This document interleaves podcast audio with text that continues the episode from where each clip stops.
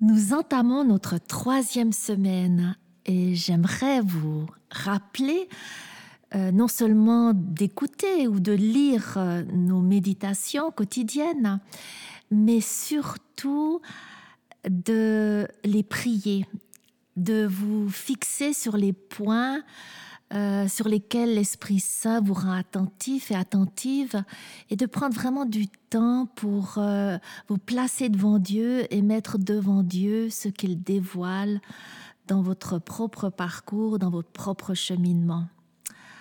Voilà, donc euh, troisième semaine, c'est la semaine de la qualité de Tiferet, c'est-à-dire la splendeur, la beauté, l'harmonie, la compassion, la vérité.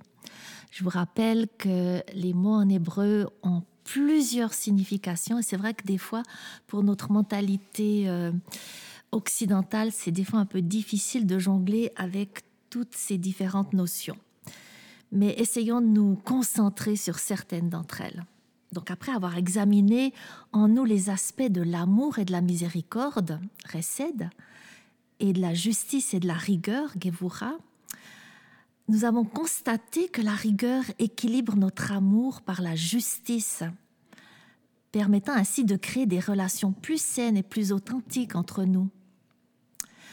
Nous pourrions penser alors que nous avons atteint notre but, mais ce n'est pas le cas. Il ne suffit pas de composer ces deux opposés, l'amour et la justice, en nous, pour rendre parfaits nos liens d'amour. Non, pour permettre à l'amour d'atteindre sa plénitude dans nos vies, ces deux facettes doivent maintenant s'intégrer harmonieusement. Après la thèse, l'antithèse, vient la synthèse. Et cette synthèse se trouve justement dans la qualité de Tiferet, la beauté, la compassion.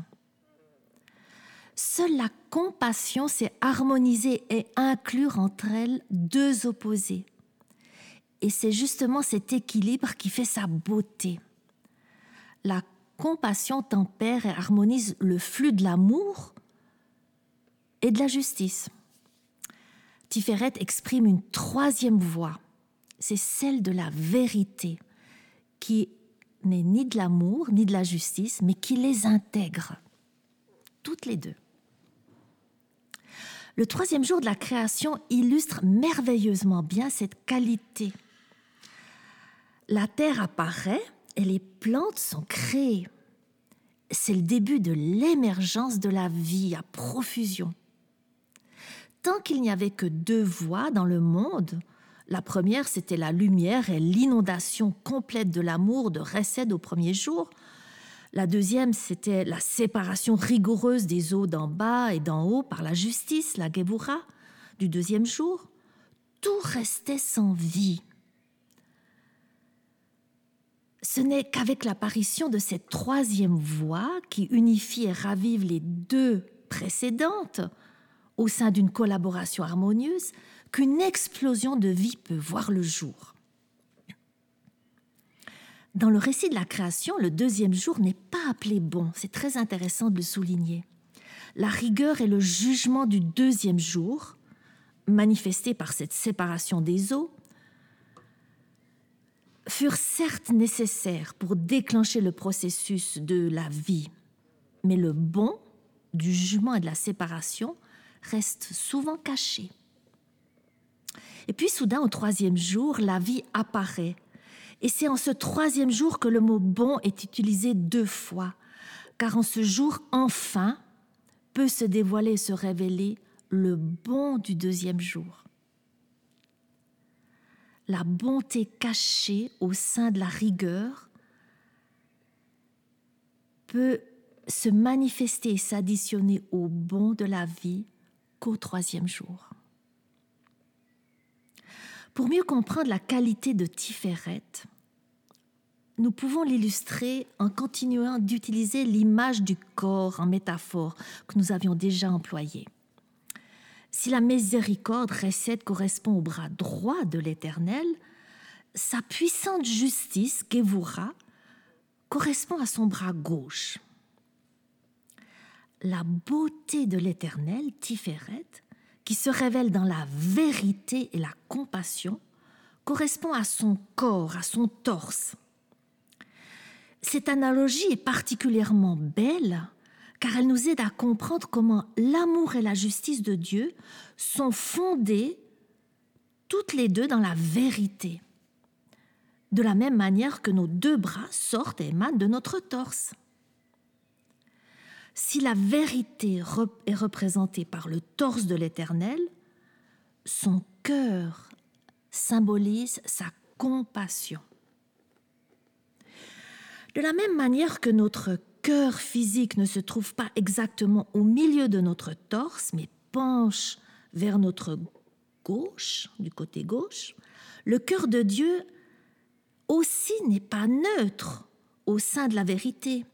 Il se penche aussi vers sa droite accentuant ainsi la prévalence de sa miséricorde, de, son amour au-dessus de la justice, de sa justice. Nous avons donc ainsi la possibilité de révéler l'image de Dieu en nous quand dans une situation qui requiert de la justice et nous interpelle à n'accorder aucune miséricorde à autrui, notre cœur choisit de se pencher par notre compassion vers la miséricorde. Nous pouvons alors toutes et toutes trouver en nous cette empathie intérieure qui, réveillée par le Saint-Esprit, nous aidera à surmonter tout désaccord et toute attitude critique. La véritable compassion est un amour profond, augmenté d'empathie, qui saura dépasser ce qui est strictement juste. Jésus personnifie à merveille cette troisième voie, cette synthèse de vérité et de compassion qui va bien au-delà de la pure justice. Je suis le chemin, la vérité et la vie. Son amour est victorieux par sa compassion envers nous. Quinzième jour. L'amour de la beauté, de la compassion. Recette de Tiferet. Tiferet, la splendeur, est associée à la beauté, à la compassion, à l'harmonie. En ce premier jour de la semaine, nous la regardons sous l'angle et à la lumière de l'amour. La beauté est-elle une bonne chose à aimer? Toute beauté n'est pas bonne et tout ce qui brille n'est pas or. La Bible nous conseille de ne pas nous laisser emporter par ce qui paraît bon, beau à nos propres yeux. Nous nous souvenons avec tristesse d'Adam et d'Ève qui ont mangé de l'arbre de la connaissance, qui ont mangé son fruit qui leur paraissait pourtant si beau et si désirable à leurs yeux.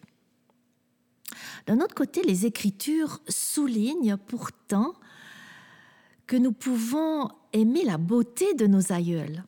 Sarah, Rebecca, Rachel, Abigail, Esther étaient de belles femmes. Alors comment juger de ce qui est beau? Quand est-il approprié d'aimer la beauté? La beauté extérieure et la beauté intérieure. Dieu a créé un monde magnifique et nous a dotés d'une attirance naturelle vers la beauté. Mais la beauté extérieure doit refléter la beauté intérieure spirituelle, celle du fruit de l'esprit. La véritable splendeur d'une personne s'exprime quand elle est bonne, gentille, tendre, juste persévérante, rigoureuse, capable de donner généreusement de la lumière et de la chaleur à autrui. Une des définitions de la beauté se trouve dans ce bon équilibre et cette proportionnalité des éléments et des composants présents. Nous pouvons constater cela dans le physique d'une personne créée à l'image et à la ressemblance de Dieu, quand tous ses membres et ses organes sont alignés de façon harmonieuse, il en résulte un bon fonctionnement, une beauté idéale. Si les différents penchants et les qualités de notre caractère s'équilibrent et s'harmonisent, alors la beauté de notre intériorité rayonne et se reflète sur notre physique. Proverbe 31-30 dit Le charme est trompeur et la beauté futile. Mais la femme qui craint l'Éternel, voilà celle qui sera louée. La beauté physique, donc en soi, peut être vaine, mais une personne croyante sera toujours louée pour la beauté intérieure de son caractère, qui, avec l'aide du Saint-Esprit, exprime la compassion et se transforme harmonieusement de gloire en gloire à l'image de Jésus. Les Écritures nous disent que Rachel était belle de taille et belle de figure, de face. Genèse 29, 17. Son visage reflétait les nobles qualités de son intériorité. De même, nous sommes invités à aimer la beauté, à lui accorder de l'attention. Il est bon de vouloir être beau et belle, de travailler son salut, de laisser sa personnalité devenir plus harmonieuse et plus parfaite en Jésus. Une telle personnalité guidée et transformée par le Saint-Esprit sera effectivement belle, remplie de compassion et digne de louange. Selon Proverbe 3, 4, tu acquerras ainsi grâce, beauté, faveur et raison saine aux yeux de Dieu et des êtres humains. Donc, question à méditer. Dans quel domaine puis-je améliorer ma beauté? Surtout celle de mon caractère. Prions pour que l'Esprit Saint nous guide dans cette transformation et nous inspire pour savoir comment collaborer avec Jésus dans cet amour de la beauté.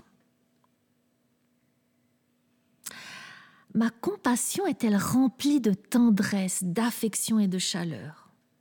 Ou est-elle peut-être perçue comme distante, condescendante et parfois remplie de pitié Exercice pratique apportons aujourd'hui notre aide à une personne de la manière la plus belle, la plus compatissante et la plus généreuse que possible.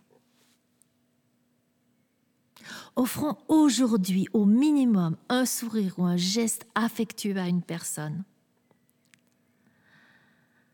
Lorsque nous regardons notre prochain, essayons de remarquer et d'aimer la beauté qui est en lui ou en elle, sa beauté aussi bien intérieure qu'extérieure.